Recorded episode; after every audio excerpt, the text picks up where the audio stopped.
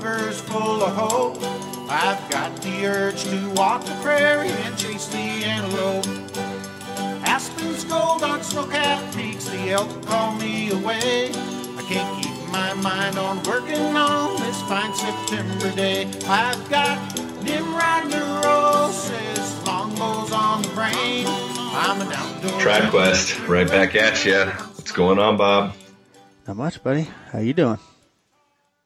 Dude, I'm doing awesome. November's here. Yeah, it's almost Yeah. uh, second go round. Hopefully, it goes better than the first for us. Yeah, man, it's going to be good. Uh, and we will definitely fill you guys all in on our uh, deer hunting plans and and uh, how things go uh, on a future podcast. But we have kind of put together something special. I think it's special. Um, For sure. It's uh it's a podcast we recorded a long time ago. Thanks to our good buddies over at Compton. They hooked us up with the legend, Mr. Dick Mauch, and uh if you guys follow along, you heard he passed away last week, which was super sad. We were hoping to get him on again because the audio on this one was tough. Uh didn't turn out like we wanted it and we wanted it to be perfect, but we're not able to do that now, so we did the best we could with it. Uh, I think you guys are still going to enjoy it. He just couldn't hear very well, and it was hard to communicate um, back and forth, and so there were some times where he cut out on us. And, but I think I got it edited up pretty pretty darn good. He told some awesome stories. What a neat guy! I mean, he's yeah, t- tell the, tell everybody who Dick Mauch is if they don't know. so Bob.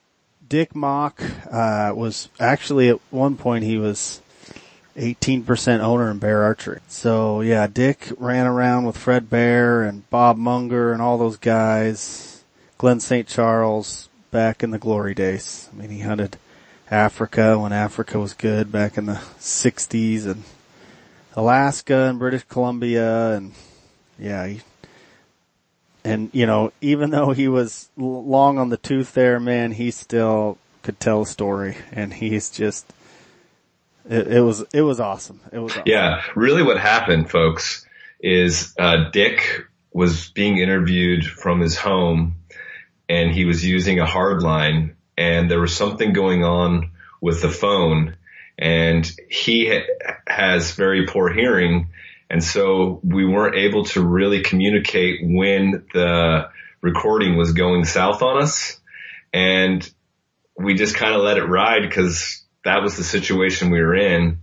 And the stories he told were golden. And some of the stuff comes in and out. And we were really hoping to fix those mistakes and and redo that podcast. Like Bob said it we just it just didn't work out. And it would be a shame not to share with you guys what we did capture because it's a great interview there's just some serious audio issues Yeah. But I edited most of them out, so you guys love it. Um, like I said, heck of a hunter, and he told stories. You know, I, I, I love the old guys. I mean, obviously, you guys know we interview a lot of them, but, but, uh, just, that's so cool to hear those old stories and to hear, you know, guys at, at the end still reliving it like it was yesterday. I mean, he remembered everybody's name and the year and the, I mean, it was, it was awesome. So yeah a true pioneer of our lifestyle yeah. And, and it, and another thing, you know, this podcast, you know, did for me while I was editing it, you know, it's been a couple years, but just the work that those guys put in, um, you know, back in the sixties to get us bow seasons. I mean, they weren't around forever, you know, when we, we started actually controlling game populations because we wipe them out because people ruin everything, you know, like there wasn't archery seasons back then, you know. I mean, Yeah. Oregon, we had one of the first ones, and 35, first one on the west side, but there was, there was very few areas. If you wanted to go bow hunting, you had to go hunt with the rifle hunters. And, you know, that's what those early guys did. And they, they fought real hard, you know, Glenn St. Charles and, and all those guys. And he talks about it a little bit at the end of this one, but, you know, they had to prove basically that it's an ethical weapon to hunt with and it's effective and, and those guys put a lot of work in back in the day to do that. So, They sure did, man. I mean, I think a lot of the new guys don't realize uh, the weight on the back those guys carried for us. Yeah. And, you know, we take it for granted. I mean, we, you know, even though we run a traditional archery podcast and we, we talk a lot about technology and the, the negative sides of it, um, you know, we live in a good time. I mean, we have archery seasons everywhere. It's awesome.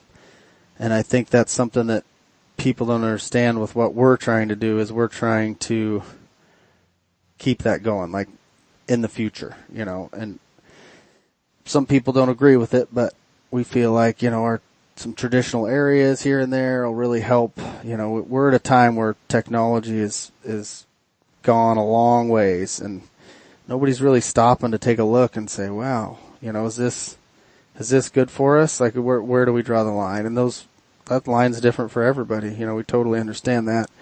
Um, so yeah, this was a good one just to kind of go back and appreciate, you know, like, hey, we are, everybody talks about the good old days and there definitely was good old days and, you know, but we, we're living it, you know, so don't, don't get too negative. Get out there and enjoy it because these guys put in a lot of work for us and man, we appreciate it. Dick's just great guy and, you know, all those guys that, that he talks about in this podcast. I mean, those were, those are guys every fall when you go out and have your bow in hand, whatever bow you choose to use, you be thankful to these guys because, you know, there's those times in history where guys like that stood up and, and made a difference. And if they didn't, it could be way different. you know, like if we didn't have Roosevelt as a president back in the day and, and he didn't set up the things he did, I mean, imagine how different it could be. And the same with these guys. If, if yeah, we could be stuff up, it could we be, could be, we could be, we could be like Europe. yes. Yeah. You know, the, the king, the king owns all the deer and they hold on to your guns and only the rich get to pursue. I mean, that's where we could be, but we get to go bow hunting on public land over the counter in most states or Yeah. pretty much all states. Yeah, it's pretty awesome. It is, so- that's in the spirit of uh, bear archery. We uh, had some quivers donated to us from uh, Selway Archery. Some of those sweet new bear quivers you guys have been seeing online. Uh, retro, and thanks to our Patreon supporters for helping us out, donating to our cause here. Pays the bills and the Skype and the computers and the recording equipment and all that stuff. So we appreciate that. And so we're going to give one of those away to one of our faithful Patreon members. I already drew the name and it's, uh, Mr. Ryan Starley. So, Uh, very cool. yeah, That ought to put uh, some good mojo on his bow this fall. yes. And you're going hunting with Matt here in a Yep. couple weeks. I sure am with his. just awesome brothers Yeah, this- just love hunting. They're super good dudes. I can't wait to meet Ryan. I got to spend a lot of time with Matt on a family camping trip this summer and you're not going to find find better guys. And uh, Ryan is a stud. I follow him on the social media. He ran a one of those hundred mile races this summer in under twenty up four hours. I mean, what an animal! Animal. It was like a one of the circle track ones where you're just running a loop the whole time. Oh my god, for 24 hours. Whew, crazy. So Brutal. enjoy the quiver, Ryan. Thanks for the support and uh thank you Yeah. guys out there that are Yeah, thanks. Thanks Bear Archery. Thanks Selway Archery. Thank you Compton Traditional. Uh, thank you all the Patreon supporters. We do appreciate you guys. Can you hear us, Dick? I hear you fine. Okay. Uh, why, why don't you just uh, start by telling us a little bit about yourself and uh, you know where you're from and how you got started in archery? All right. Well, uh, I I'm here in Bassett, Nebraska. I've lived here all my life. It's in north central Nebraska, up where there's some pretty good uh, mule deer hunting in the early days, and now we have just about only whitetail. But I got started in archery uh, because I got tired of short seasons and shooting uh, a deer with a 300 Weatherby Magnum or hunting that way. I got uh, a notion uh, one in July. I don't remember. I think it was about 1954 or five or 55 or six that uh, it was time to uh, apply for my Nebraska deer permit. I was eligible to pr- apply again after a three-year wait out, and and when I sat down to fill out the application, there was a thing on there for a firearm permit or choice of an archery permit. And I said, well, gee, I maybe ought to try this archery business thing a little bit. At that point, I didn't even own a nock, and that was along in July. And so I just uh, offhand checked the archery thing and kind of forgot about it. Along about two months later, August sometime, here comes a permit from the Nebraska Department of Fish and Game for an archery permit to start hunting in September well, I got to get some equipment and get going. So I did a little searching around, decided maybe uh, this Bear guy had pretty good equipment, or Ben Pearson. I'd go with Bear, and I got a contact with a sporting goods dealer down in Fremont, Nebraska, that had Bear bows, and he sent me a 41 pound Bear 64 inch Kodiak bow to start with, and 40 pounds being illegal hunting weight, and a shooting glove, an arm guard, a back quiver, and uh, I told him uh, Dick Baker was a sporting goods deal at Fremont. I said I want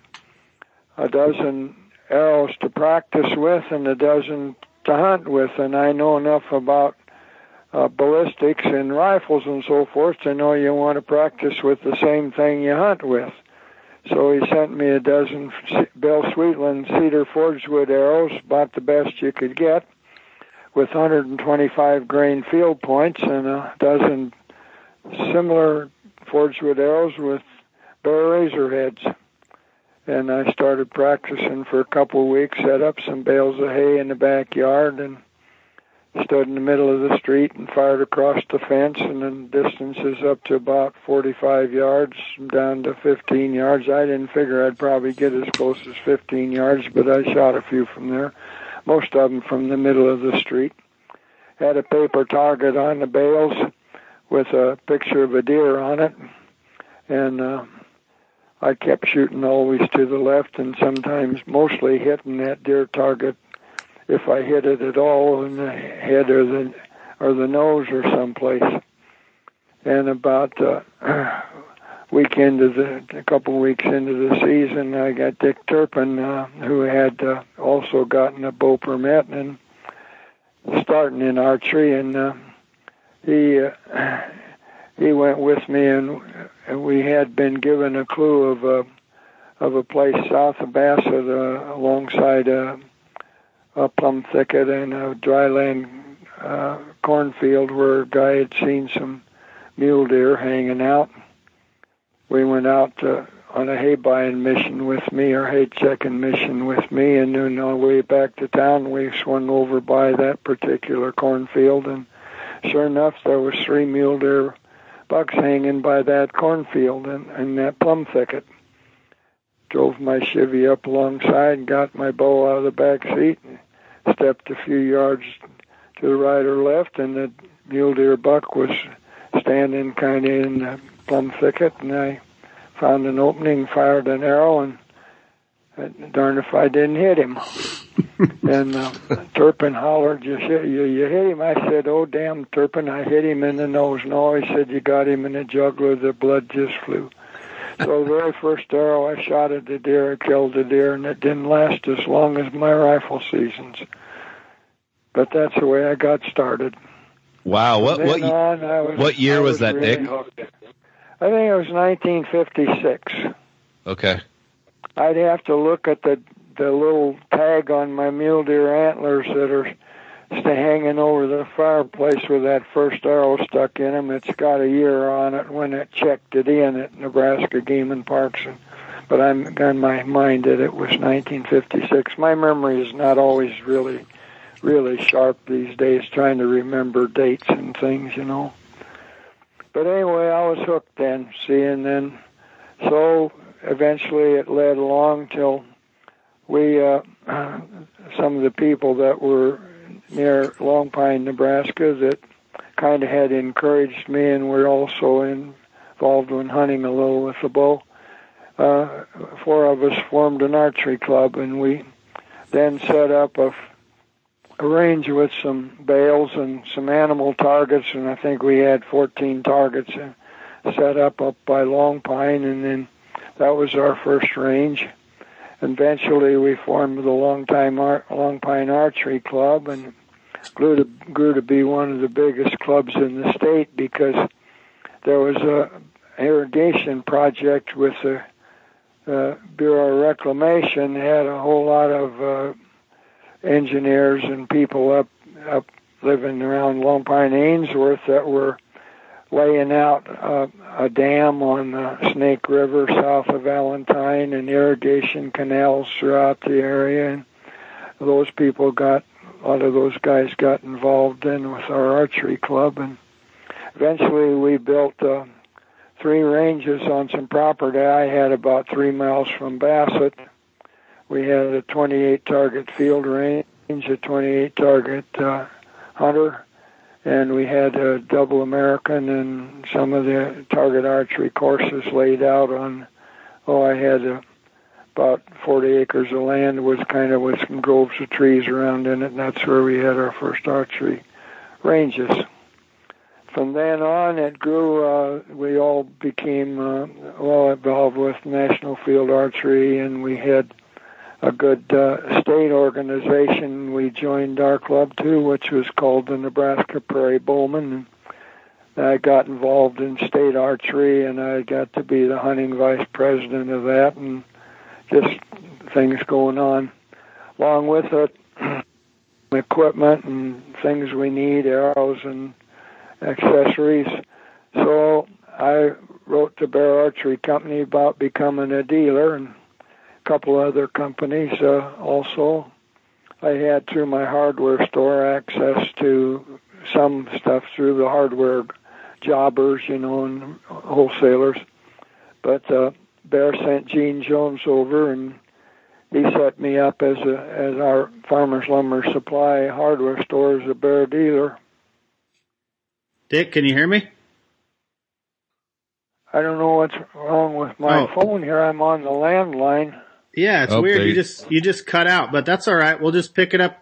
You were talking about when you became a, a bear archery dealer when you cut out. So just pick it up from there when you started being a bear archery dealer. Well, I be, uh, Gene Jones came and set us up as a bear dealer, and uh, our, we became probably the largest archery dealer in the state because we got, and I got involved with the Nebraska state organization and and on the board as a hunting vice president of the board, and then we would go to the field shoots at every every other club and. Uh, and uh, seemed like uh, uh, archers were always looking for some chance to trade or try out a new bow. And I, I built a pretty big business using bear closeouts. Uh, we could really promote with some of those, and guys were buying second and third bows with. When when they had a target bow, they'd get a hunting bow and of those closeouts, or it built from there anyway. Out of the out of the uh, state organization. We uh, all had, this was all through National Field Archery Association, that our ranges and clubs were all sanctioned. And uh, along 1962, the NFAA decided we'd have a, a five-state tournament uh, they called the five state Midwestern tournament, and they were looking for different archery clubs or state organizations to host it. Our Long Pine Archery Club uh, decided we'd make a bid for it, and we did, and it showed them what uh, kind of a nice terrain and country we had for it. We didn't have a lot of hotel motel arranged, but we had some. But in the three towns we served, but we we won the bid and we hosted the first five state Midwestern NFAA tournament at Long Pine and I was deemed the tournament chairman. So I've still got all of the records of that. We had these Bureau of Reclamation uh, engineers that were doing the irrigation project for the Snake River and uh, and the O'Neill project, uh, irrigating a lot of land around um, or they were where they were laying out canals and all this stuff was long. So we had a lot of these Bureau of Reclamation engineers that had gotten involved in our archery club and their bow hunting, and they did some surveying and laid out the courses up at Long Pine by the old Long Pine Hidden Paradise where resort there and we had three field courses laid out there that we built that summer. Then later that fall that became our our field we hosted the state championships and we did that for two years in a row but I've still got those I've still got those scores and everything from the first NFAA five state Midwestern in, in a file here someplace. I don't know what I why I keep them or what I why I kept them for, except they're just kind of history. Very cool. That's why some of it got started. Then along about 1961, uh, Gene Jones and I got together and decided we wanted to make a hunt up to the Little Delta and we were gonna we were particularly interested in hunting sheep. So I had I had involved now with my airplane, and I flew Gene and well, I picked Gene up at O'Hare Airport in Chicago on my way to Grayling, Michigan, and we went up and met with Fred Bear and uh, got some information about the Little Delta. Those are all different individual chapters, you might say, every one of those trips when I first met Fred. But uh, we we got a tour of the plant, and in the middle of the summer, why Gene canceled out the trip because uh, his wife got in a family way and put a stamp of no no on his head. So came along middle of July again, and I was working at the lumber yard and working on project, and in my hardware business, whatever. Got a phone call from Fred Bear. It really surprised me. He said, "Well, yeah." I said, um, "Understand, you and Gene Jones aren't going to Little Delta." He said, "Where are you going to hunt this fall?" And I said, "Well, I applied for sheep permit in Wyoming, which I didn't draw, but but so I haven't got any place to go." He said, "Would you be interested in a grizzly bear moose hunt in British Columbia in September?" I said, "Yeah, I'll go." He said, gee, that's the quickest answer I ever got. I said, that's because I wasn't married and I didn't have to ask a wife. Are you still there? Yeah, Yeah. oh yeah. Yeah. Okay. So in 1961, I went on my first hunting trip with Fred Bear. It was Charlie Crow and and uh, Bob Munger. It's when I met Bob Munger, by the way, on that trip. We had Dick Bolding along for a photographer, and uh, was with Bill Love and Jack Lee up in Kispiox, British Columbia. Fred had been there the year before. Charlie and Fred had both been the year before. Had also had KK Knickerbocker with them, but uh, Nick had uh, been with them uh, on a earlier hunt that before they went to, in '61 to British Columbia, they were hunting the Salmon River area of of Idaho, and Glenn St. Charles was with them on that one. In fact, that was the hunt where Glenn took that picture of Fred, where he's standing there looking out over the Salmon River. That's become a very quite famous picture, you know, uh, uh, among archery and bow hunting circles.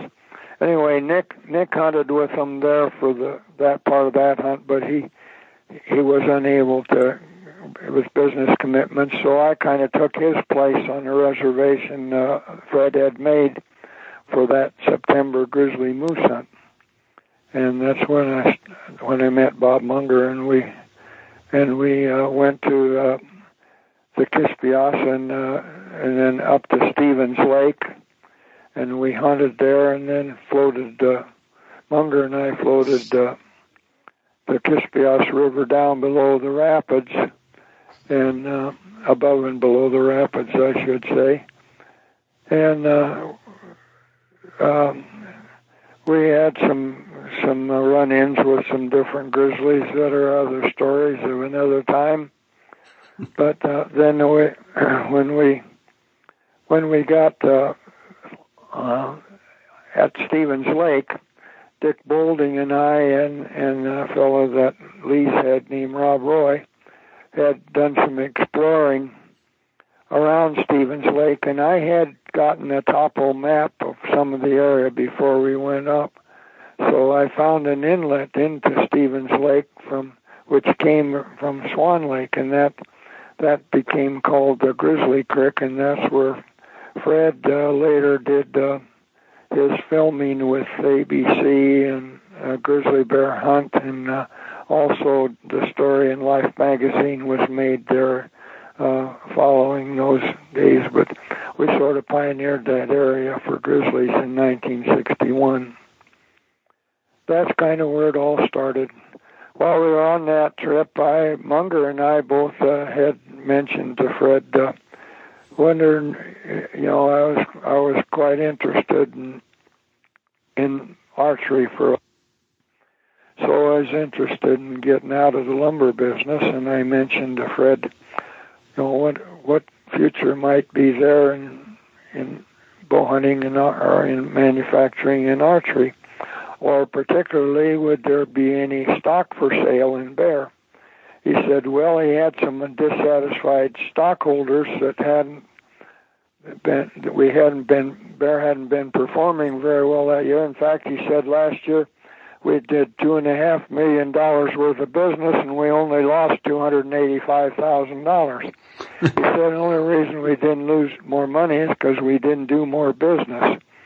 Well, you know, in 1961, that was a pretty small fortune, 285,000 or that. But I said, I think that was just because they recalled so many bows. They had some glass problems, and we were getting to sell those bows back. Bear was recouping costs by selling them as closeouts, and just there was just so much future. So anyway, I was able to buy a hundred shares of stock from one of his disgruntled early stockholders. I'm not going to mention the name, and uh, checked a couple others, and then Charlie Piper was his other major partner, along with Knickerbocker. But Charlie wasn't ac- actually interested in it anymore. And in fact, he and Fred had a falling apart because I guess I'm not going to say why, but there there were some personal problems involved, and uh, they were still friends. But uh, eventually, I was able, after a couple of years, uh, to make a deal with my brother to sell my half of the partnership in the lumberyard, and and I bought Charlie Piper out, and I became about a 18% stockholder in the Bear Archery Company at that point. In uh, 1964, I did make my flight up to the Little Delta and spent a couple of weeks there, and uh, the uh, end of that time, I got back down to Bassett. I got a call from Bob Kelly at at uh, Bear Archery that he needed uh, me to make a trip out to California because the California seasons were getting started and Doug Walker was in the hospital. Doug was our rep out there at that time. So I, 3rd of July, I got my airplane and I made it as far as Salt Lake City that day with terrible headwinds and turbulence. Waited overnight, flew on to Fresno, California the next day, and Betty Walker met me at the airport just before they closed the airport for the Blue Angels to have a show. Went over to the hospital, and Doug told me where he needed me to go.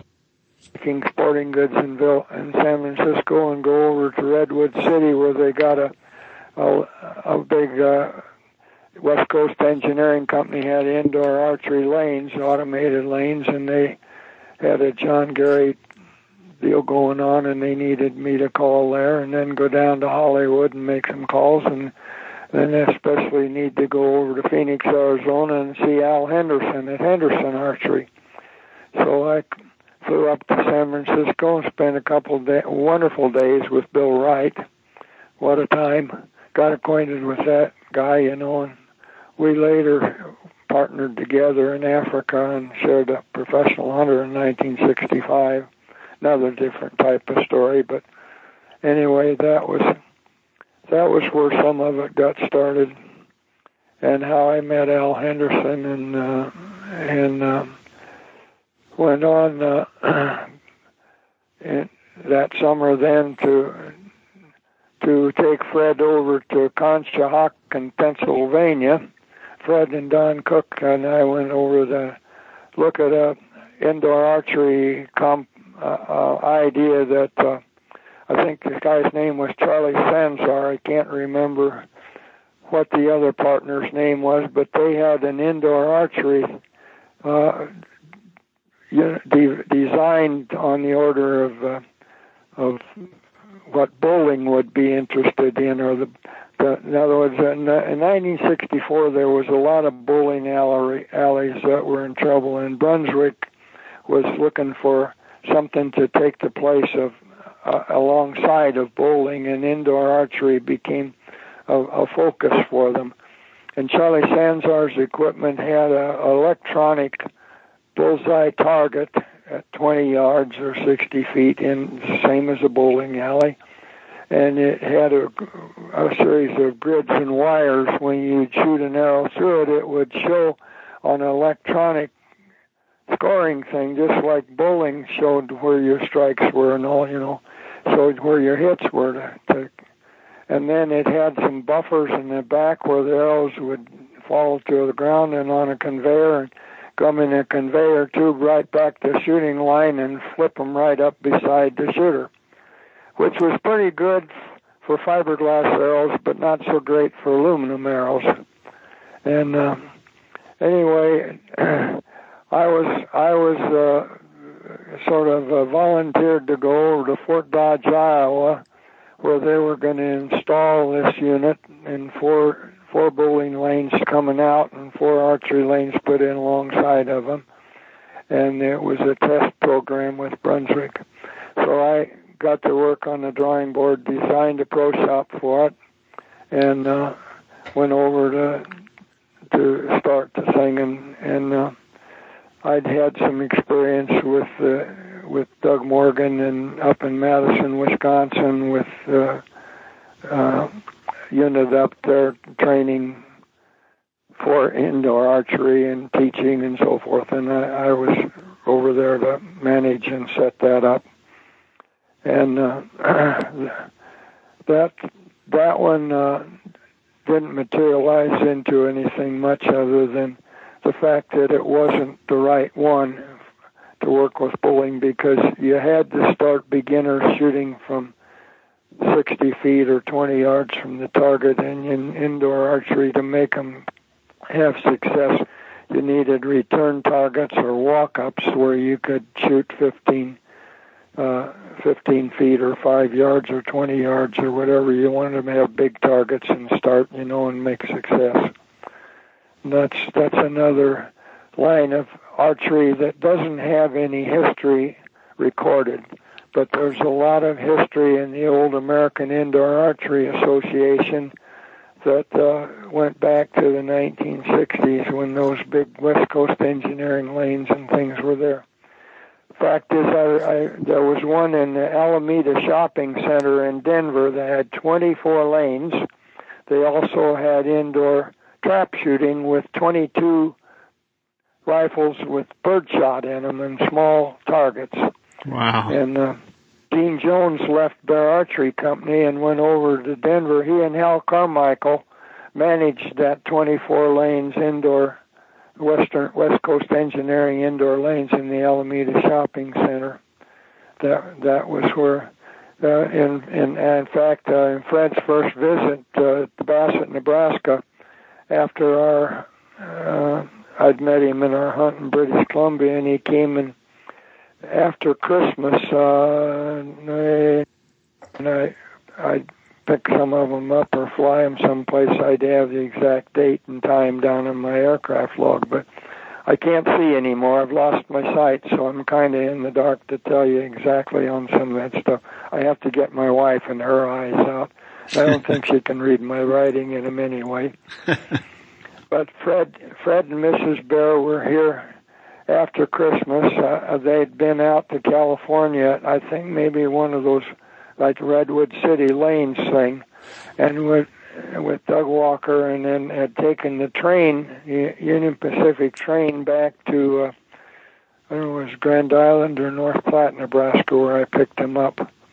Any anyway, um, they uh, they uh, came and spent some days here with me in my apartment, and Fred got introduced to bow hunting on the Niobrara River. It was very very cold, uh, and then we're here for New Year's, and then I took uh, Mrs. Bear for her first small plane ride. She didn't like flying very well. She was afraid of it. But I got her convinced that it was safe, and I put her in the back seat of my Comanche and flew them out to Denver, and we visited that. Fred visited that uh, indoor shopping uh, center, Alameda Lanes project there. And then we took them down to uh, the uh, where Mike Steger was in the Air Force Academy instructing. Mike Steger was Mrs. Bear's foster uh, or nephew, uh, foster son, and uh, that was that was uh, uh, first plane ride Mrs. Bear had in a small aircraft, and it was it was a nice smooth ride, and I think she really enjoyed it. So that's uh, that's just some more history what happens, you know. And after that, uh, 64, summer of 1964, Fred went to uh, Africa hunting with Arthur Godfrey and uh, some True magazine. And Bob Halmi was his photographer, and he made the elephant hunt and, and killed his elephant and the Greater Kudu. And, and while he was there at Safarilandia in Mozambique, Fred was so impressed with it, he, he, he reserved the, the hunting concession for the following year for the latter part of June and the early part, uh, uh, well, let's see, the, the last middle of June, early June to the middle or last of June. And was for two weeks safari for four hunters and four professional hunters, and uh, for two weeks with the option to stay in the third week. And he he he sprung it on us, and I said, "Well, what do you got in mind?" He said, "Well, I figured that Bob Munger, Knickerbocker, and uh, he and I would be the four hunters." And I said, "Well, I don't know, Fred. I'm not real interested in African hunting yet. I wanted to hunt North America. I was at that point involved very much with the Pope and Young Club and and uh, had uh, taken on the records program and some other things. And he said, "Well, Dick, there's going to be hunting in North America for the next 50 years, but Africa won't last 10. If you want to see it, you ought to get now." So I said, "Well, I don't know." He said, "Well, I'll give you." Uh, give you a month or so to decide. If you don't go, he said Bill Wright's already ready that he wants to go, and if you have first choice, but if you don't take it, Bill Wright's going to go.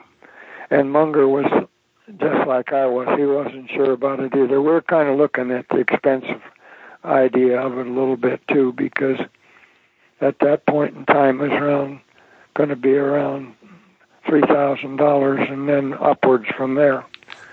Uh, but came along and about the first of January, where I was back in Grayling, Michigan, working with Archery there in Fred's office.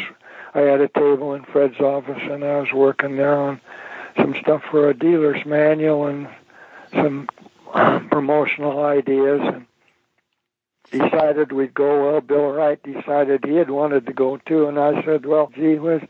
Set it up. Munger said he'd like to get involved with sharing with Bill a little bit too for a newspaper uh, writer to go along. Jim Crow from the Detroit News uh, was lined up to go along with the hunt and uh, send stories back to Detroit. So when Bill and I got over to Mozambique, we Bill wanted to shoot an elephant with the bow. That was his, and I was going to run the cameras for Bill's hunt, and which did. And one of the first hunt we were with Walter Walter Johnson Jr. was our professional hunter. His dad Wally was uh, was professional hunter for Fred with Halmi, and uh, Bob Munger had uh, uh, ended up with Ruy Quadros and Knickerbocker with George Diedick.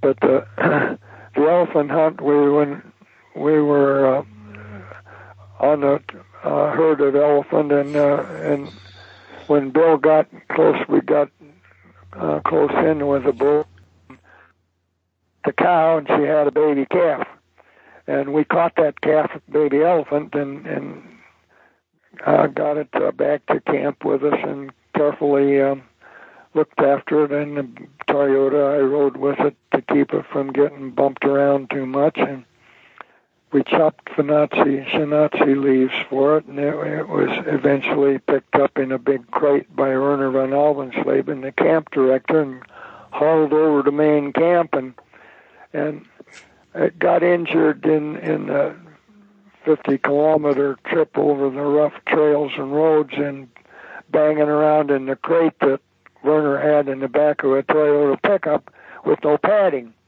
and it got bruised up. And in in about a week after main camp, the baby elephant got sick and died. Did autopsy, and it had gotten a blood clot that had gotten to its its heart or something, and they figured that it got bruised up too much from that trip. You know, it it was a big loss because the Detroit Zoo, the Jim Crow had written all the stories and pictures back about our capture of it, and I've got all those newspaper clippings and files, you know. But it it uh, it was a big story that about the safari and the Detroit newspaper and the zoo in Detroit had made a deal to buy that elephant delivered FOB. As far as I knew, was what they said FOB Detroit Zoo for a thousand dollars. So it was a pretty big loss to Safarilandia when they lost that baby elephant. Walter was uh, Walter was a, a great uh, wild uh, professional hunter. Uh, Bill Wright and I had a great time with him. He was gung ho. We he was driving alongside a herd of buffalo uh, at Cape Buffalo and uh, and uh, reached out alongside and caught the tail of a buffalo calf and hung on to it. When we braked to a stop, we all piled out and get on to it and try to subdue it down and get it hog tied up and thrown in the back of the of the Toyota. And uh, another time we caught a young wildebeest the same way. and you uh, you don't get those kind of fun experiences in Africa anymore. yeah, I bet. Did, well, did that's you kind of some of the stories and how things happened and got it going. how how was the hunting in Africa on that trip? oh, it was fantastic. I, I, you know, we had so much game around. Uh, actually, uh, you go out. Uh, I think the first thing um, Bill shot was uh, was water buck, and uh, then the first thing I shot was an Inyala, and with with the bow. Well, well, the elephant hunt. Um, Bill Bill kept time for elephant, and we we went back again. Uh, Jim Crow wasn't with us, and we'd gone over to main camp and met with the party, and then we went back. To, uh, we were at a place called Panzila Lake in the elephant area. Fred was at Camp Ruark. Knickerbocker was at Camp Alice de Lima, and um, then we'd get together at main camp every, every week or so and make some shifts around or whatever. But uh, Bill, Bill's second attempt for an elephant uh, wasn't successful, and and I think uh, I recall seeing the arrow shot. Bill Wally had whispered, "Shoot now!" I was trying to see it through the eyes of the six. Bill had a gunstock mount 16 millimeter uh, magazine camera that we were using, and and I had a 16 millimeter uh, Bell and Howell camera with a three turret lens on it. Those old Movietone news type camera I'd traded for it. Dealer in South Dakota had it, and I bought it from him. Anyway, we had we had Bill's camera, and uh, I think when Wally whispered "shoot now," I think the elephant turned its head and it all went through the ear. I'm not sure anyway. It it wasn't as cool, and uh, uh, they ended up with some shots at it, but didn't kill the elephant. It took off, and uh, we tracked for a day or so, look and see if it, you know you you can hit an elephant in the head with their skull. It just bounces kind of high off and and doesn't always uh, have any effect. But that uh, where we we given up the trail uh, rifle along for for possibility that I might want to hunt an elephant, but uh, one of the one of the trackers was carrying it, covering me as I was carrying the cameras, and Bill had the bow. Walter asked me if I didn't want to shoot that elephant, and I said no, I didn't really care much about killing the elephant unless I saw really maybe a real trophy tusker. He said, well, how much bigger do you want one? He said, in the days of our professional hunting, we'd have tried getting an animal like this who's got good ivory. So I took my 375 and I'd fired it once in camp to kind of get an idea of where it was shooting. It was open sights, and I aimed in. I was about 50, 60, 40, 50 yards away, and the elephant was broadside, and they didn't know we were there. Hadn't winded us or anything, and then I I shot, aimed her. I I killed it in one shot. It just trunk went up and it went to ground, and Bill had it on film. Well, then when I shot, four more elephants stood up, and they were all bedded down there and hadn't seen them. And then when they stood up, they they took off running and from the shot, but they ran a ways and they stopped and they sort of stood all butt to butt, you know, different directions because they didn't know the danger they, from from one shot. Bill decided then he'd like to finish it there was a better elephant in that group than the one I'd killed. And Bill said, well, maybe just take my rifle and fill his permit, and they'd give up all hunting. So okay, we we shifted over, and I, I handed him the rifle, and he said, now how do you work it? And I showed him how well. Well, those cartridges are there, and there's where the safe is. You know, just push the safe there, and when you're ready to go, and uh, he I, he handed me his camera, but it was out of film. So I used a little Instamatic camera to try to take some pictures of Bill's elephant hunt. And uh, when we went in, Wally told him to shoot, you know, for the heart. We got up close to him, and Bill shot a shot for the heart. The elephant took off. Walter didn't want another uh, chance on it, so he fired two. And the elephant fell dead. He ran back toward where they'd where they'd been originally, and it fell dead about 16 feet from where my dead elephant was. Well, then I found out, Bill handed me the gun back. That was the first time he'd ever fired a, a rifle. He, he didn't, he, he had his inaugural hunt with a rifle killing an elephant. wow.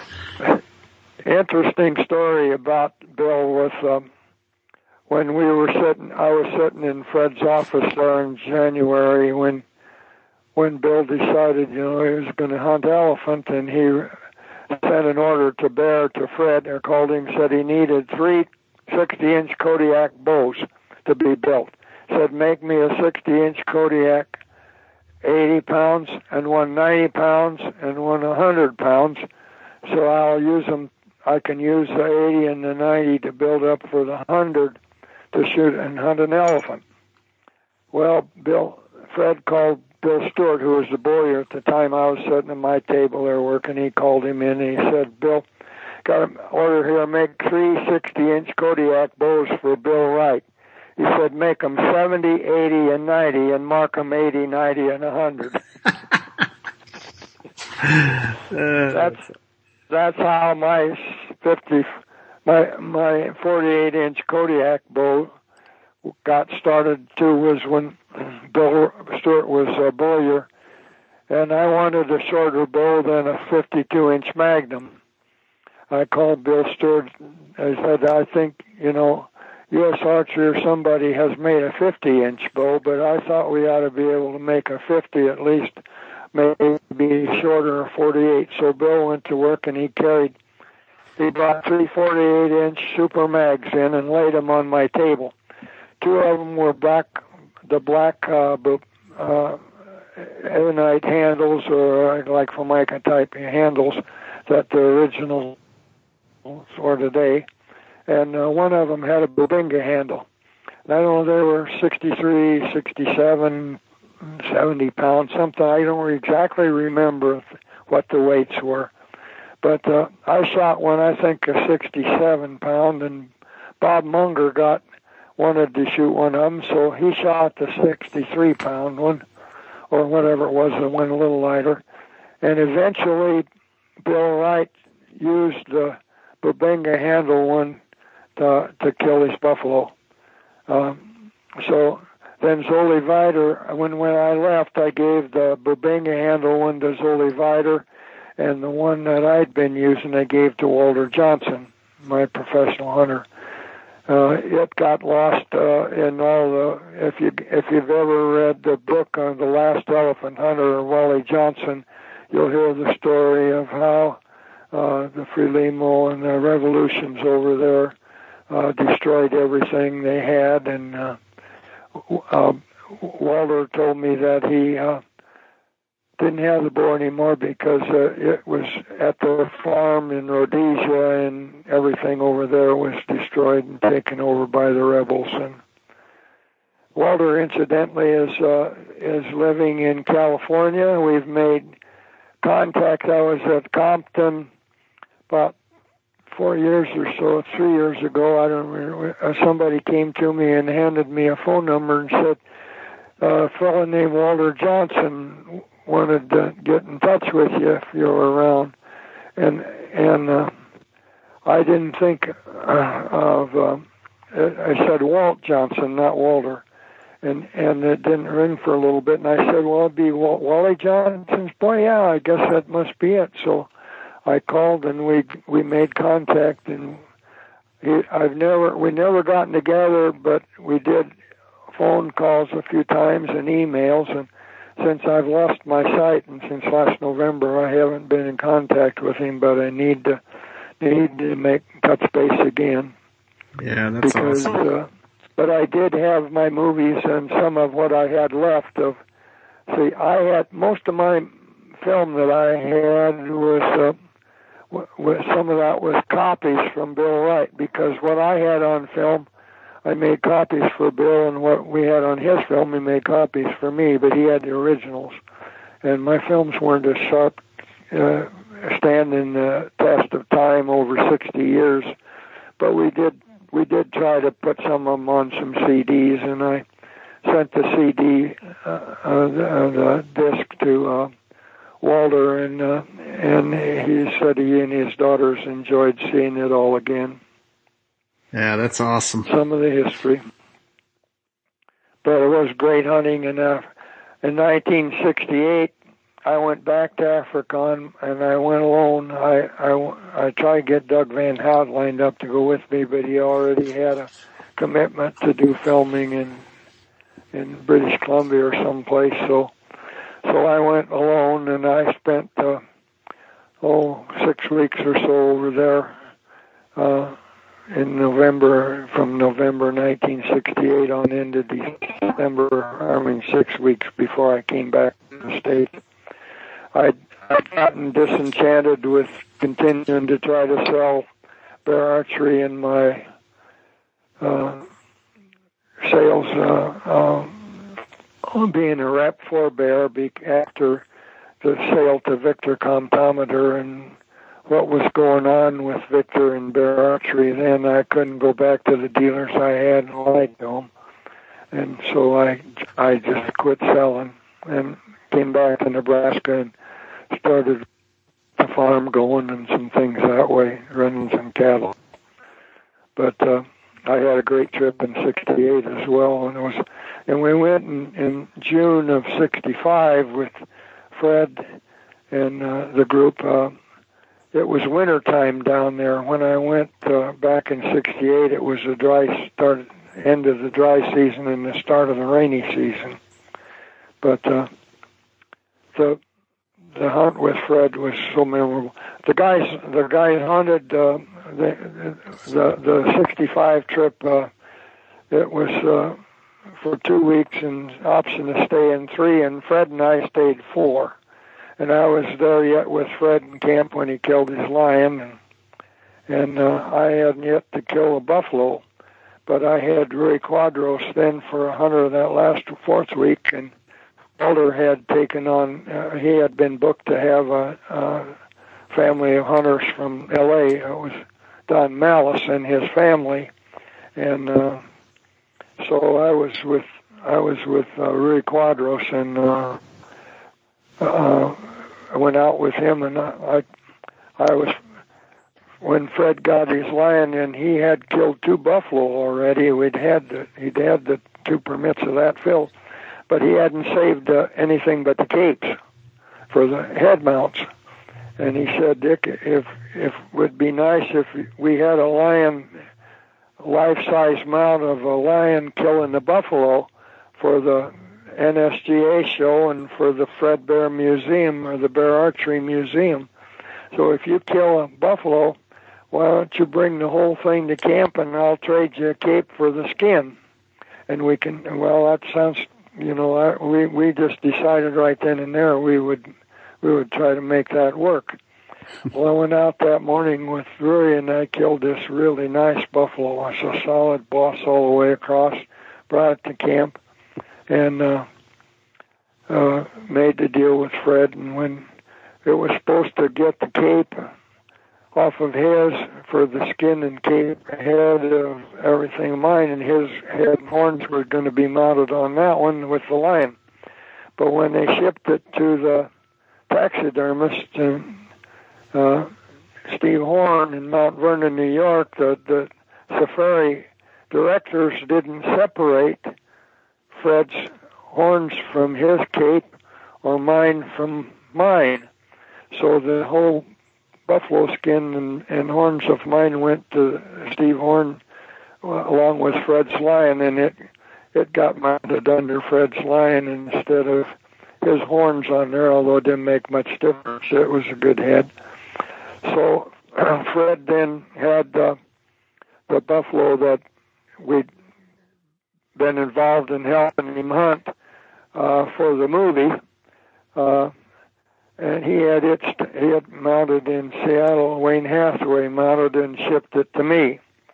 I didn't have a place to hang it here. I had it out. I loaned it to some dealers out in Denver area and whatever. Seeing that one. Eventually, in '68, I killed another buffalo. A really nice one. Uh, not for chase hunting necessarily.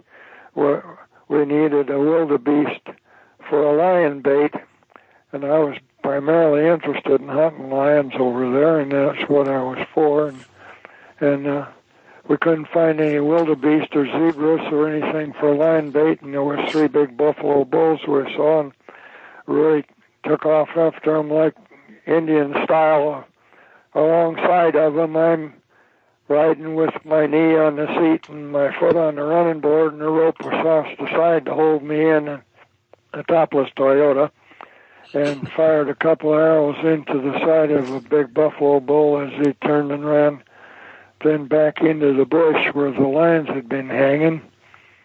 And uh, when we we went back in, then we got the dead buffalo okay and drug him out. We opened up the midsection and hooked on to the horns and the head and started dragging him behind the line of uh, the car around the bush where the line's been hanging to leave a scent and then pulled him over to a big baobab tree and there was a limb about 10 feet above the ground there where I sat after dark until the moon went down and over the over the lion, uh, buffalo carcass but the lion never came lions never came to it. So my my I didn't have a cape for that set of horns.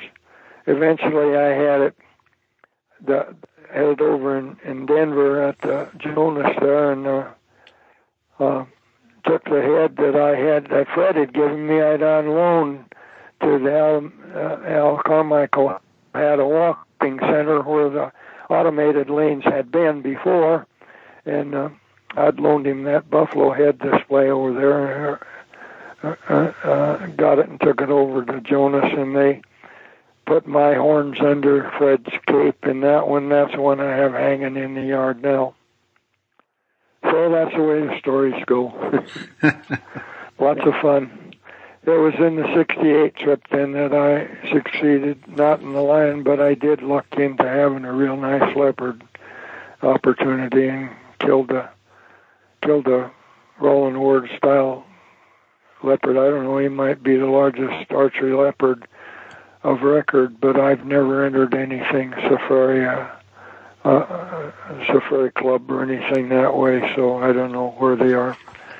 They're just memories to me. I have that leopard uh, mounted with a baboon, and it was on display in Bears Museum until uh, the Bear Archery uh, had those financial difficulties and different owners, and Johnny Morris eventually bought the museum.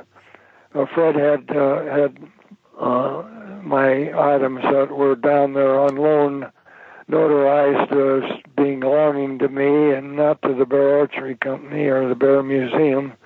So eventually, about four years ago, I was in Springfield, Missouri, and got a U-Haul trailer and got them out of storage and got them home and had them kind of renovated with uh, some of the damages to them and now have them hanging in the wall or sitting in the house here at home. Don't know what we'll do with them. Someday Carol will have to figure that out.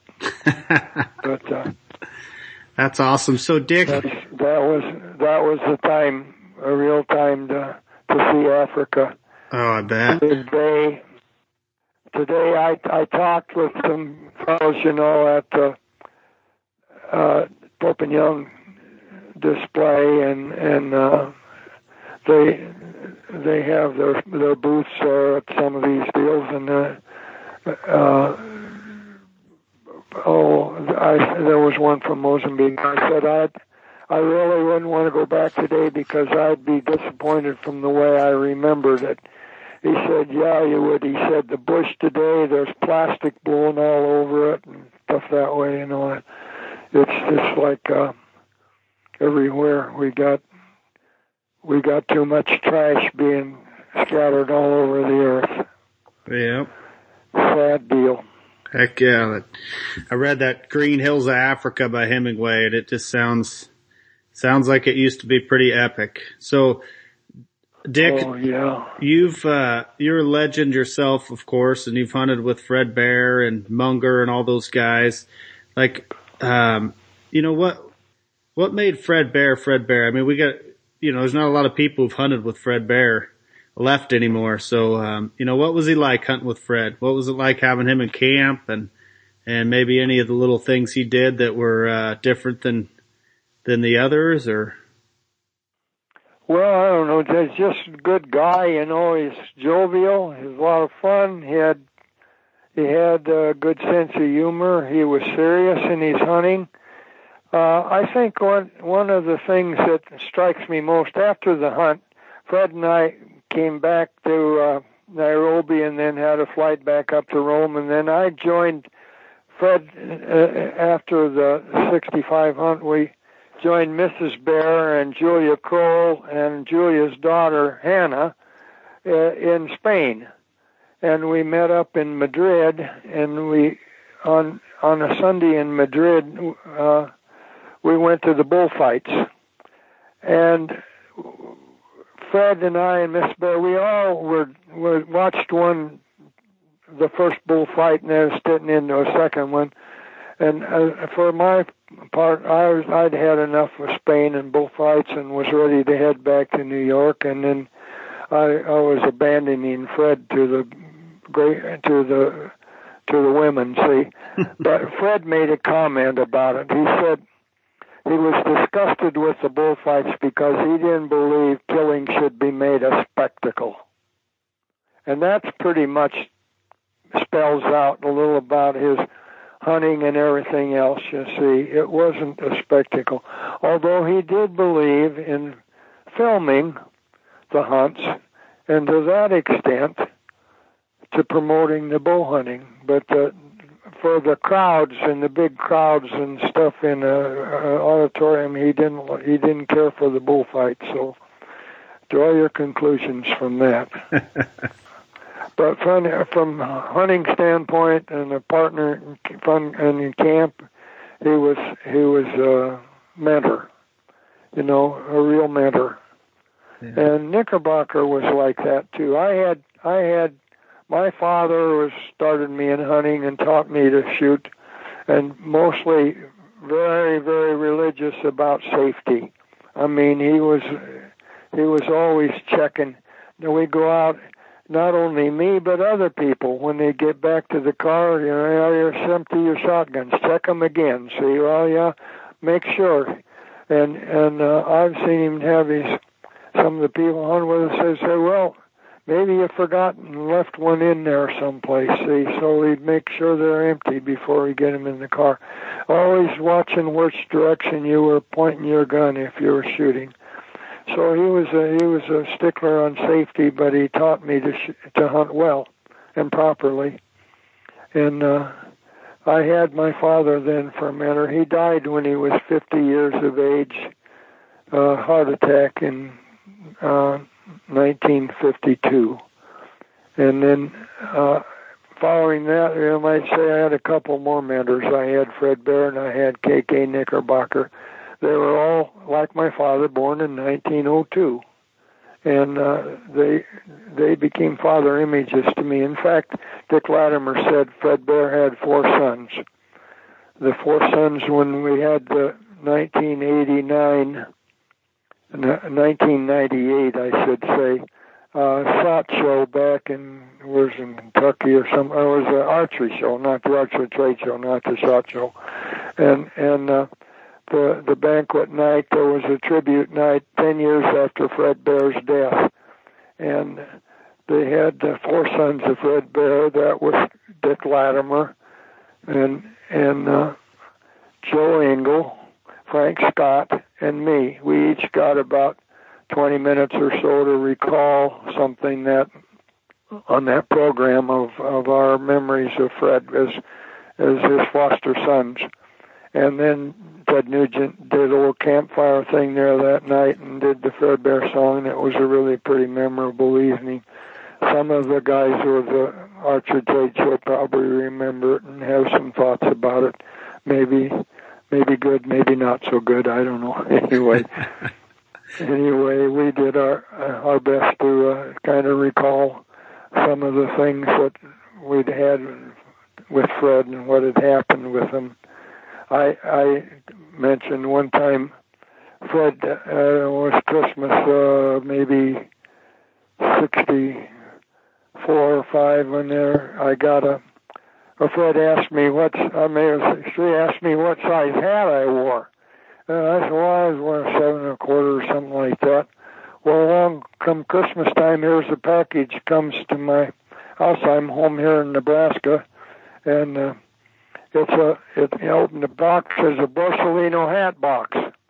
So I wow, Fred sent me a Borsalino hat but inside the Borsalino hat box was a beautiful hat all decorated with pheasant feathers, all handmade, uh, and uh, it, it, it was a Stetson hat, but it, it all covered with very or- ornately done with pheasant feathers.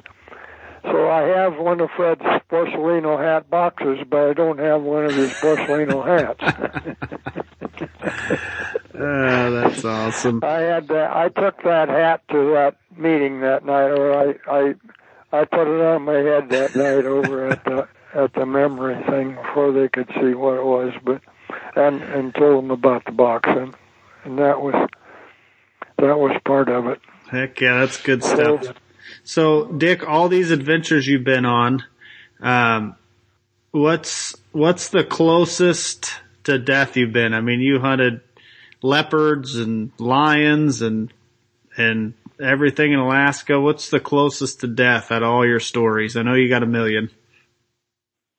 Which one is the was the the, the closest dangerous event? Yep, yep. Well, I'd say it was probably the grizzly bear attack in British Columbia in 1961. uh, we we had been on the Grizzly Creek and and uh, I had I had uh, been shooting a 55 pound Kodiak bow or Magnum Kodiak Magnum bow, and before the hunt to British Columbia, the week before I was shooting my bow and cracked the limb cracked. And uh, there I was. I didn't have anything in the store that was like it, you know, heavy enough. I called Bear Archery, and Fred was hunting on uh, River of No Return with Nick and Glenn. And I talked to Charlie Kroll, who was sales manager at the time, and I said, I need a bow in a hurry, Charlie, and you'll have to intercept it in Seattle. How are we going to work it? See, he said, well, you'd have to send it. I could pick it up at Glenn St. Charles Place at Northwest Archery. That'll work. Could get it out there in time. But he said, I don't have it. I said, I, uh, we're so swamped with back orders, I'll have to steal one from somebody back order. And the thing I can find here right now is a 50 pound Magnum, or super 52 inch Magnum. And it's 50 pounds, the heaviest I can come up with. Well, I guess that'll have to do. So that's up in British Columbia with. But I had a good shot at a grizzly standing across the stream from me, and I was shooting number eight microflights, and uh, Dick Bolding was there with the camera, took the film. My arrow looked beautiful, was perfect, but the bear was broadside. But when it it hit the bear, it was just it nicked him just in the armpit. It was about six inches low, or eight inches low, been in the heart. And when it it made a little a nick in the in there was a spot of blood on one arrow where it went underneath. Then the next opportunity I had, we, we'd seen it was a cloudy day. We'd seen some bears coming or catching salmon on the stream and going back. And well, in the meantime, we'd already had Fred into a bear, and he'd gotten one, and Munger had had some incidents with him, and he told about his in his book. But I think Munger tells about this in his book too. You know, on a cottonwood big tree down across the stream, and I was sitting in the uprooted hole where the stump had, or the roots had been. Uh, left a, a big uh, place to drop in and then look out over the stream to the side. Just kind of watching the side where I'd seen this big old boar come out and catch a salmon and go back, but there were there were grizzlies working different places along those streams with salmon spawning too. And I heard Charlie Kroll sitting up behind me with Bill Love.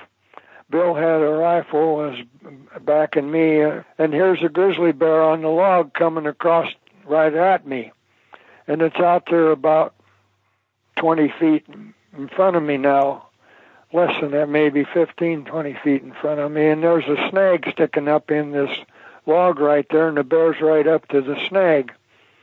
Obviously, a grizzly from the looks of the head and all. So I raised up with my bow, and Charlie snapping pictures. The bear turned sideways on the log a little bit, the shoulders exposed, so the snag's not in the way, or the stick snag sticking up. It was just a stick up. I fired my arrow, but as I was doing all this process, the bear was in the process of turning back. so the arrow hit the bear as it was turning away, hit the point of the back of the point of the shoulder, and hit the shoulder bone, ricocheted out, and left a about a six or seven inch gash in the shoulder of the bear, which immediately started calling me lots of dirty names as it left the log and ran across and into the bush. At that point, determined it was a sow. There were no cubs with it when it when I saw it there. but two days later, when we were on the north south side of Stevens Lake, and Fred had been off with Jack Lee hunting for a, a moose, and Charlie with him. Excuse me. We got uh, back to where we left our rubber raft and was going up, kind of uphill from the lake. I heard a big commotion behind me, and here's a saw, and uh, I whirled around with my bow, and I was Bob Munger was ahead of me carrying a fishing rod and a bow. Bill Love was ahead of him with a backpack and a 270 across his back on a backpack. and I got I got the whirled around getting uh, my bow around to make a shot my my uh, tip of my bow between the top groove and uh, and the string got caught in the devil's club and I jerked it loose and in the process didn't realize I pulled the bowstring half out of the top notch. And when I started to pull an arrow back at the bear as it turned back, it was too big bouncing along with it. And they were growling and snarling the same as Mama. And uh, when I tried to pull my bow, the the string slipped back down over the limb because it was half out of the notch from the devil's club. So I'm standing there with it against my foot trying to string my bow when this bear's making its final rush and Bob Munger's hollering not Bill Love, who's heard the commotion. And Bob's hollering, watch it, Bill, watch it, get about the time the bear's making its final charge, Bill Gubb got down there beside me and had his 270 off of his back and that's how I'll be. and when he dropped the bear, it was, uh, when we turned it over, it was the same sow that I'd ricocheted the arrow off of, off of the tree. Wow. And she'd got the scent and decided to have revenge. So that was the first bear Bill Love ever shot. That packed, and and Bob and I had it made into a rug and uh, the skull given to Bill Love for for his mementos of that deal that was probably the most uh, memorable close uh, call I had with uh, getting mauled or trespassed on a little bit by any of the game that I hunted. Awesome. So Hunter Dick, had the story, I think, in his book. That's a, that's an awesome story. So Dick, uh, you'd mentioned Glenn We St. got Charles. the pictures. We got the pictures of the shot that Charlie Kroll took uh, when I was firing that arrow that started it all too. Very cool. So, Dick, you'd mentioned Glenn St. Charles. Um, I, I know a lot of guys look up to Fred Bear, but Glenn's a guy that I, you know, I really look up to, uh, reading bows on the Little Delta and, um, him being from the Pacific Northwest and whatnot. If you could maybe tell us uh, a little bit about your, uh, uh, run-ins and, and time spent with Glenn, that'd be great. Oh, Glenn was lots of fun. He we called him George. He'd get to calling everybody George, you know, so he was George. And uh he uh, bear the we had you know I was I was a part of a bear team and a sales group that was more fun and Fred had so much fun all his time with whenever the salesmen get together well he always had some fun and games and something going on for us. And uh once it was a canoe trip it was a spring sales meeting we had all we had uh, everything all lined up for the salesmen to have a canoe trip down the Ausable River see. And most of the people trout fished the Ausable at night because there were canoes on them in the day. And anyway when we go down the river then Fred had Bob Smock and uh, uh, maybe uh, I don't know, Smock was one of the guys. Maybe Charlie Cole and Bob Smock were were hiding out down along the river. Was one of the bends, and uh, they would they would come out underwater and tip our canoes over as we came by, and we weren't all together. We were strung out. See, I was riding in the canoe with Ed Marker.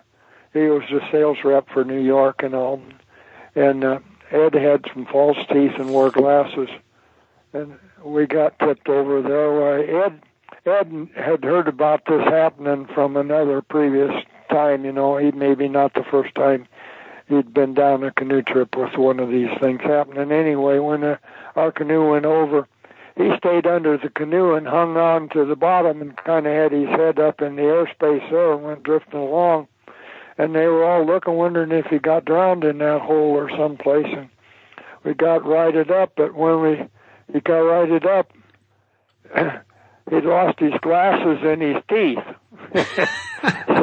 so clear water there. We were diving. We found his teeth and his glasses, and everything was fine.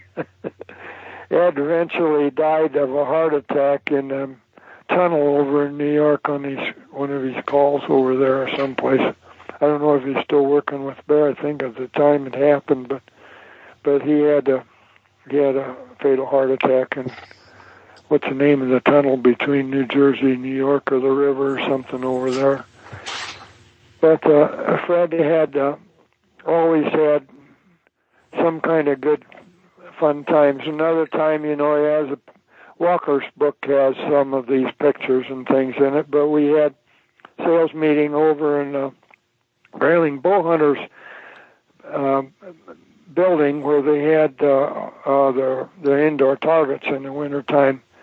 And uh, so Fred set it up, had all the salesmen over there. Munger came up from Charlotte and was there for that day, and and Fred had a bunch of willow sticks cut and pieces of string and ropes, and he had a bunch of oh all kinds of arrows fixed up laying in the floor in a heap. There was one bow that was a left hand Kodiak that was about 120 pound draw weight or something, and uh, it had a short string on it, and and there was arrows that were bent and had the fletchings on the wrong end, kind of things. But so we got over there. Fred says we got a bow building contest for sales. First guy to build a bow, grab one of those arrows and build a bow out of that pile on the floor, and hit a 48 inch target over there on the wall, which is about 20 feet away. Wins a bottle of scotch. And he blew the whistle, and we all scrambled down there. Getting Glenn made a right, right away made a drive for that Kodiak bow that was uh, left hand sitting there. See, but it had a short string, and it didn't. That didn't last very long. Then we were grabbing willows and making bows and whatever. Ed, uh, uh, uh, um, Ed Marker, I don't remember, had see see Clyde Shank was in the group at that time too. Clyde was the old NAA director, and he was uh, he was representative for Pennsylvania. But uh, I, I can't now think of uh, who it was that won the bottle of scotch. But unfortunately, mo- I, I've lost track. Most of those guys are dead. Yeah. Um, I, I don't know. I don't know eventually whether Bob Windquist is still living or not. But Windquist was a Michigan uh, bow hunter. But in the pictures that I have the pictures of that bow scramble making those there in the background. There's Fred sitting back there with a big grin on his face, and Munger sitting there on a bench beside him, and I think Bill Stewart was in the picture too. That was just kind of where it was. Another time we were having a sales meeting, and Kelly was talking about. I was, I think, I I was introducing uh, some of the stuff I'd been working on for him, and. Uh, uh, and promotional deals, and all of a sudden, the guy in the back, we're down in the basement of the shop in the Gun Hotel, and uh, uh, this guy is, opens up a deal and he starts rattling, you know, and interrupting the salesman. Hey, it's time to get this bar underway. He's going to be the bartender down there having a little happy hour for us. He gets this underway. He's very rude about it, see. Kelly got a little upset and then we got over there. Well, he's fixing some drinks for us, and some somebody said fix them. They wanted a scotch and water, and he poured it with scotch and some kind of uh, sweet drink in it, you know. And they and they said, well, it wasn't wasn't right. And Valentine was getting a little upset with him, and he took a sip. Well, it tastes all right to him. Another one said it wasn't. He took his finger and stirred it. You know, I think Valentine was about to beat him up. Glenn was taking it good because he'd seen it before. He was enjoying it kind of along with it too. But I thought for a minute Al Dawson was probably going to try to whip the guy, but it was something Fred had all set up. See, and Fred was. In the meantime, I got wise. Wise. I could see back in the corner. Fred was hiding, laying down behind a couch over there in the corner. and then when Munger showed up, I knew it was a it was a real deal. so, so those kind of things always stick in your head. You know what a good group we had. Um, we had when Daisy, when the Victor comptometer thing took off, then we came to sales meeting, and Fred had CO2 pistols, Daisy air rifle pistols, for every one of us. Geez, we had pistol battles out there.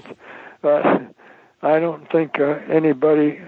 I'm not so sure, but it seemed to me like one one window of the motel where the guys were staying got shot. We weren't in the we were in two different motels, and I was fortunately in the same motel with that group. I remember at, the, at one of the shot show or something in Chicago, I had some kind of rayon or silk pajamas, and I was bunking maybe with Dawson. I remember. Anyhow, I went to bed early, and guys all still out partying a little bit, and they, I I woke up out in the I was sleeping pretty sound, and I woke up out in the hall, uh, locked out of my room, laying by the door of my room, in my in my uh, rayon silk pajamas. and when they tried to t- pick me up to take me out there, I kept slipping out of their hands. uh, sounds like you guys had some good times. Yeah, it was just the way it was, you know, that group, but it was fun. Lots of lots of good times, remembering things. Yeah. Our best of times in Africa was the best of times and but Fred was right. Bow hunting didn't last long there. It was over in the 70s and then it's still going on better than ever in the, in North America. So, Dick, can you recall uh, the first time you heard about the compound and uh, how oh, you yeah. felt? I was a I was a salesman. I had eleven and a half states I was covering for bear, and uh, incidentally, that was the year we introduced the Super Mag bow. I had the first ones out in Africa, and Munger and I had shot them there, and Bill Wright had shot one of them in '65, and they had the pictures of some of our animals in an ad for the back of uh, Archery magazine and uh, and a TAM magazine had them in on the inside their back covers or something. And it was a super mag ad. It it showed the the animals there with the bow partly shown on them, you know, and then it showed the the case with the tip of the bow hanging out of the case. So to be introduced at your to be opened at your bear dealers in January. So the Bear Mar- Super Mag was introduced in in 1966, not 67, like Lattimer's books say, because Lattimer didn't check with me on that. See, he used the Bear catalog as his indication, but the but the mag came out after the 66 catalog was already out. See, in the middle of the year. So it was actually introduced in 67, but didn't make a bear catalog till 67. Anyhow, that was that was uh, uh, where the where the territory I was covering, and I heard about the the compound bows, and so I I didn't ha- I had a a, a dealer in Topeka that was a Western Auto or something store dealer, but the dealer I should have had was Gary Hunsinker, who had his uh, basement archery shop and and doing all the business, and uh, I was trying to protect the other dealer, and Gary would have been doing a good job, but I he was getting some stuff. But anyhow, I went down to call on him anyway and revisited, and he had a compound, an Allen compound bow there and he was showing me a bow and uh, what a contraption it was, and he said, "Man, this is the this is the future." Jerry was convinced this is the future. I couldn't quite believe it, you know. But we went back to sales meeting that year, and of course there was a lot of conversation about it. And when we were looking at the new bows were going to going to be in the catalog and selecting which ones, this was sales meeting in in July or something, in or August and uh, getting lined up, which was which would be our line for the next year. And Owen Jeffries was the bowyer, and uh, we were asking Owen, well, now what about a compound bow? What are we going to? Are we going to have a compound bow? Yeah, Owen says I have one. So he went in and I mean he he brought out this this contraption he had made a compound bow out of pipe, pipe and pipe fittings. He using regular pipe fittings and pipe, and angles and and tees and what have you, and hung some pulleys and cables on them, and it would shoot. Nothing would bend, but it would shoot. that was the that was what he Bear Archery thought of compound bows and at that time when it first came out, or what Owen and Fred thought about it. I guess it was a long time for then before Fred before Bear Archery actually come out with a compound. When they finally did, you know, we had uh, the Polar. Uh, I think was the first compound bow bear that I tried to shoot was the Polar, and and uh, it, it went from there. See, but that was that was that was the my my first introduction to the compound bow was Gary Hunsicker in Topeka, Kansas. Had one showed it to me. So what was it like when when they started taking over the scene, and how did how did you feel about it? Well, at that point, you know, I was no longer. I, I, in 1970 six, I guess it was. And I kept bringing up the subject about where to Kelly and Fred, what, what are the standards? What are the different standards? You know, in lumber business and everything, there was woods. Everything had standards, but there were no standards for archery stuff. Really, cutting, and cut and stone and how you would determine. So Kelly took it at the time. AMADA was archery manufacturers and dealers and he took it down to Chicago, the AMADA meeting, and that that there should be some something set up for a standards committee and and nail it down. Things like what what size threads you use for for for replacement arrows and sights and all that stuff. See, it was part of it. And bowstrings was my main concern too. Was that we had problems with with different uh, people people always were having trouble with bowstrings. It seemed like. So they decided they'd have a um, at the AMADA meeting. There was going to be a standards committee, and it was going to be Hoyt and Saunders and Bear. Well, when it was Bear, then it got delegated to me because I'd been raising the issue and working on it. So I went to work with Chuck Saunders and Earl Hoyt and met with them, and we set up the original standards, and then it continued on into the years later when I became president of AMO in the 80s and uh, got uh, organized to get archery into the American Standard Testing ASTM standards. Bobby, well, well, uh, Easton and some of them already had involvement with this, with ball bats and skis, uh, poles, and things that Jim was making, and uh, uh, Gordon Plastics also, and, and Bobby Blair keyed, keyed me on to it with Gordon Plastics about ASTM. So I brought it up at the AMO meeting in Mancos, Colorado, and we got voted and and got Norb Mullaney lined up then to be our representative with ASTM, American Standard Testing Materials, under F08 uh, under the sports sign F08 in archery. And one of the first things that was attacked to was, of course, was bowstrings, and then later, all, of course, we have tree stands, all these things today. But the thing that was important back then was we're also concerned about liability and lawsuits over liability lawsuits about equipment, you know.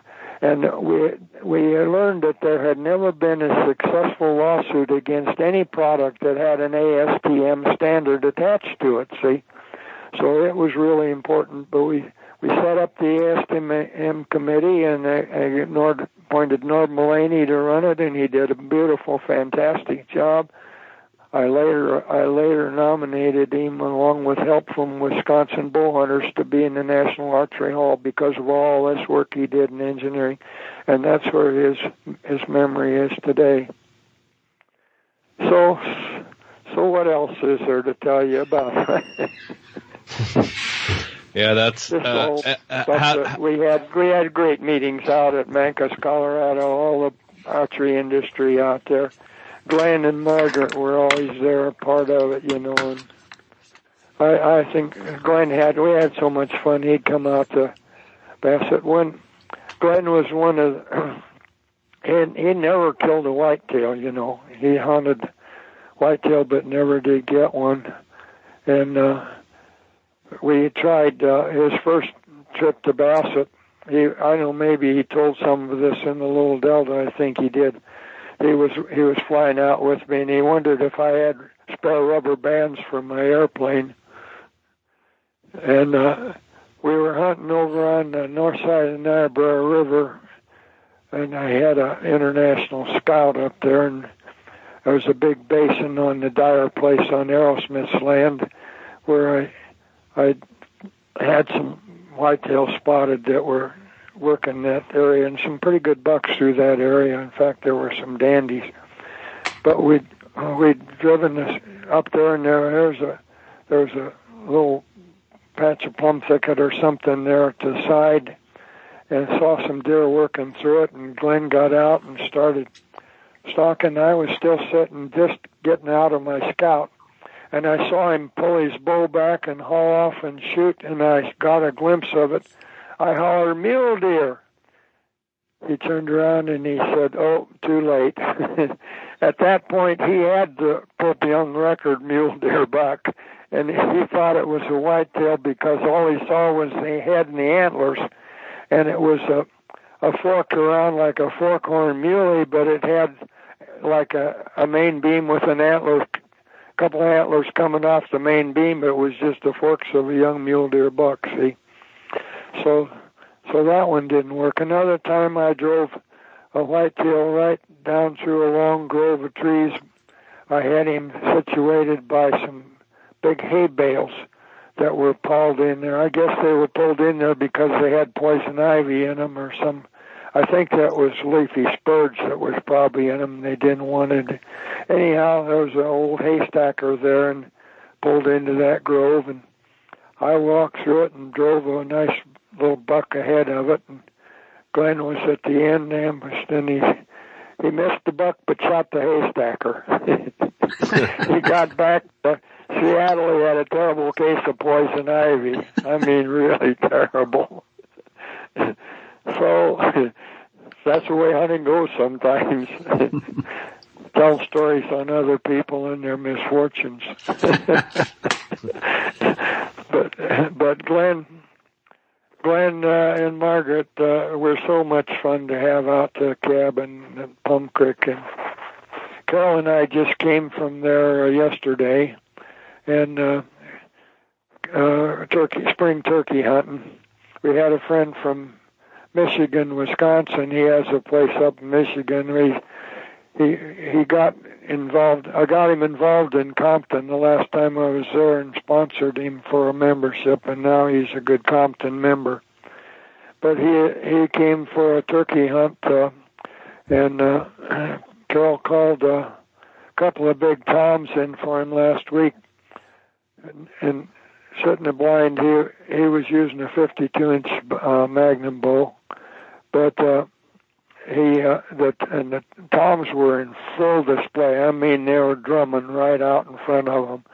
He pulled a Ben Lee and he shot his arrow through the feathers instead of into the bird through the top of the feathers, and uh, he got feathers on the arrow but no bird. But that was unfortunately his only opportunity. But he went home a much left happier, uh, much. Uh, more educated turkey hunter. It's not all easy to do, but I think he's going to be a good turkey hunter in the long run. Carol's turned out to be pretty good. She got a she got a, a, a Jake with her bow a couple weeks ago, so we had one for uh, good eating, and now she's got her second permit and still hunting. Very cool. We left a couple big toms on by the road uh, yesterday as we were driving out from Plum Creek and coming home. Been a been a, a rough year because the hens are late getting on the nest this year. been cold weather and everything. So, Dick, uh, maybe just uh, for in closing, just kind of tell us uh, what you think of, you know, the future of archery and, uh, you know, what it, where do you think we're we're headed and where we've come well, from. Well, I'm going to tell you where I think I think that you know archery in this country uh, is is got a good start and a good foothold. I think it's it's good and it's going. I think we're seeing a lot of trend back toward traditional, which I like very much. You know, I think not only just traditional recurve, but traditional going back to longbows, and uh, the, this. Uh, uh, uh, this is uh, interesting trend. Uh, uh, I was involved very, very much, very long years ago in the first formation formation of Pope and Young, and all that goes back with Glenn. When when uh, secretary was Rosie Malinowski, uh, Margaret's sister, and uh, Mal, her husband, was one of the early directors, and the Coolies were there, Dick Cooley, and and and this uh, these days when when we were struggling to make uh, our name uh, well to to legitimize it, I, I I say that we had the same struggle in trying to get bow hunting for turkeys that we had for bow hunting in, that they early did in early days in uh, Wisconsin and and Washington and all getting bow hunting seasons for deer. Nebraska sort of just fell in place because it was all established and going. By the time I got into it in 1956, well, you know, it was old hat. But there was still a lot of objection. There's just a lot of things to overcome. And like Clare Conley's article, Butchers with Bows and Arrows, that went in True Magazine, Glenn never did forgive him for that article. And I, I talked to Clare about it at Fred's 80th birthday party, and we were there. And he said, "Well, you know, Dick, I was those days and times when we just had to have controversy in order to sell magazines. So we had controversy, and we made stories about it. And uh, I didn't think that was really right, but I could understand it. But but I think today, you know, we we had to go through this with turkey hunting with the bow the National Wild Turkey Federation, uh, a lot of those fellows in the eastern eastern birds and Florida birds and all, you know, where you cripple a lot of turkeys and not get them, you're not going to kill them. And we, one of the things that helped to overcome that was the way Fred Bear uh, grabbed onto it, and the Bear Archery Company grabbed onto and and uh, one issue of the catalog was dedicated to hunting the wild turkey with the bow. You know, I've got that catalog of artwork and everything that went into it. Uh, got a picture of Fred sitting in my cabin when 1984, I think it was. Uh, maybe it was spring of '82 after he and Dick were here, after his 80th birthday party, spring of '82 and he was sitting at the cabin there with Mouton, my dog, in front of him, or Carol's dog, and he's holding a uh, Ben Lee turkey call in his hand. Rob Keck says that's a, uh, Rob Keck is a former director of National Wild Turkey Federation. Said that's the first time and only picture he ever saw Fred Bear with a turkey call in his hand, and uh, uh, that's how Fred Fred helped us. Though you know he was there always those were the things that had to be overcome, and I think they're overcome, and we're on a good track because turkey hunting with the bow, all all states now have uh, turkey hunting, and uh, it's been a great success. One of the most successful things that game biologists have ever done. I don't know. I'm I'm concerned about uh, some of the of the camp. I mean, confined, confined uh, wildlife like like elk and whitetail. That, that chronic wasting disease things concern me. but they seem to have pretty good handle on it with biologists to keep in track and locating where it is. There's no way really could stop it if it got an outbreak. But uh, we had a big outbreak uh, a couple, of, oh, three years ago on on blue tongue and and uh, big die off of our whitetail because they just, you know, nature has a way. Once it gets uh, too many animals, it's going to take charge and give them a disease and wipe them down to to keeping uh, what what can produce. Although these animals, these whitetail in this area, when when when that is spread by a gnat or an insect and, and it grows around a water hole, there we have so much center pivot irrigation and and and uh, flood irrigation and uh, there's so many mosquitoes and things and gnats that and the deer live out there in those cornfields around those things in the summertime year round and exposed to it. And then when we when we harvested the corn there's where the die-offs where they found countless animals laying dead around these water holes out in the middle of cornfield or in a water hole near a pasture. And uh, the other thing that concerns me today about where it is is that we have already found out that this bio uh, thing in in in uh, planning of agriculture genomes the the Roundup Ready in, insect, pesticide, insecticide, and herbicide free uh, chemicals and everything today is showing traces of this Roundup. And now the point they're starting to start looking at limiting the use of it. But Monsanto Chemical Company and and and uh, oh, I can name a number. DuPont, they're all there. Monsanto's the big one though, and and genetic thing you eat's going to have that modification in it. It's in the corn. It's in the corn that's fed. It's in the soybeans, the alfalfa. And the deer go out there and the elk go out there, and if they're feeding on those fields like they are around Nebraska, it's going to be in their system. It's in the beef cattle and whatever they feed in this.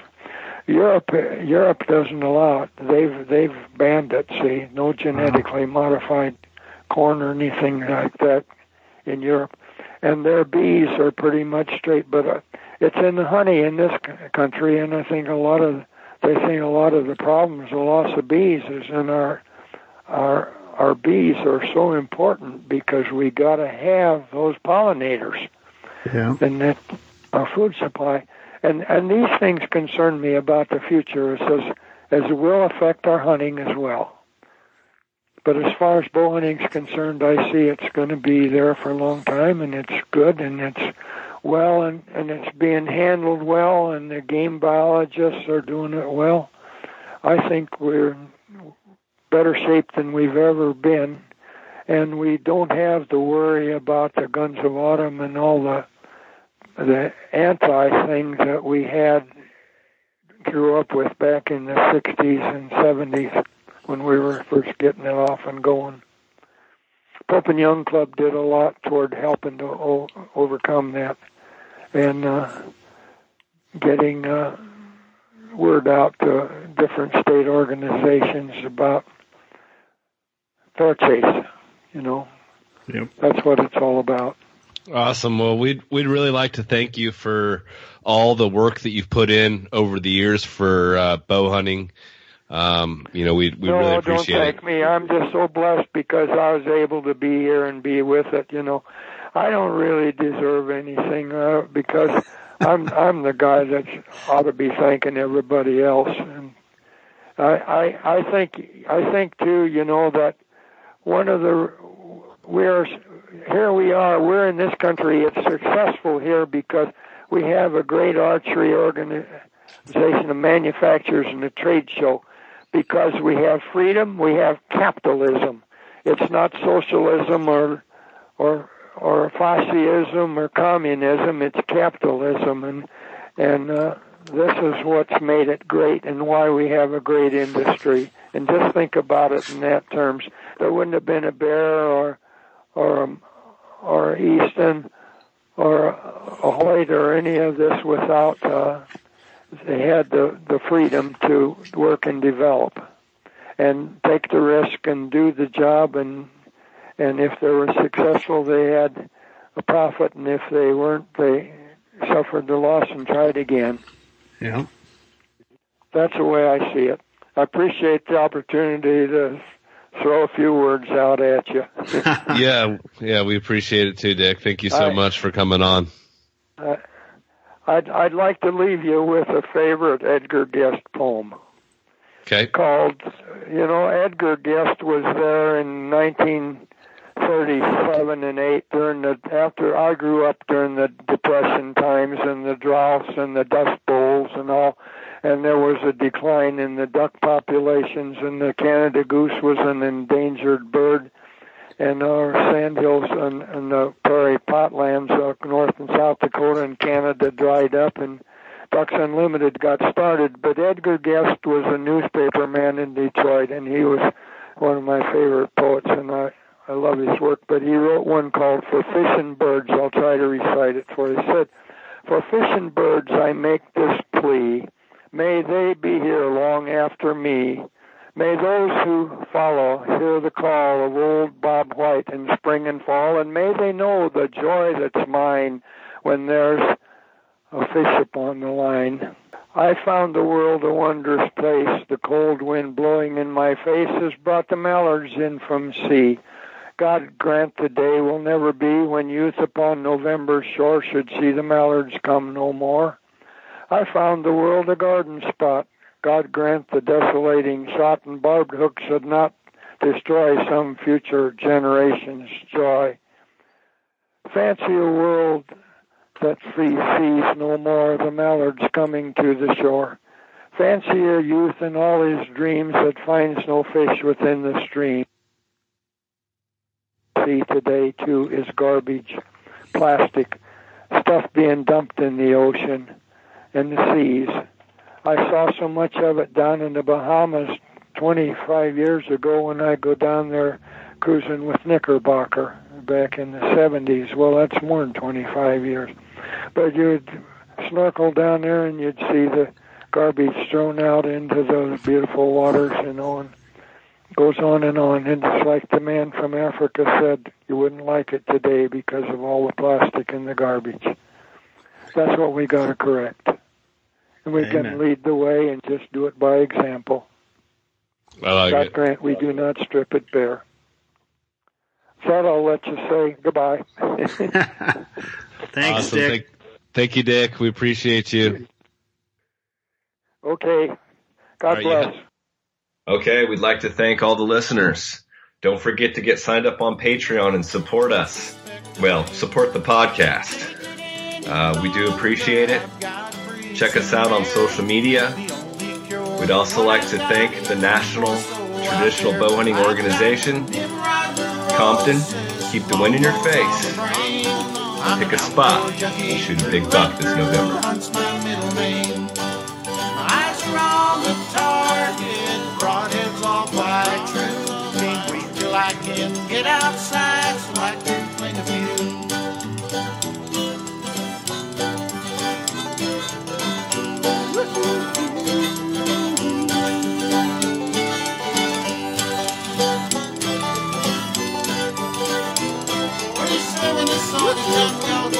Lord.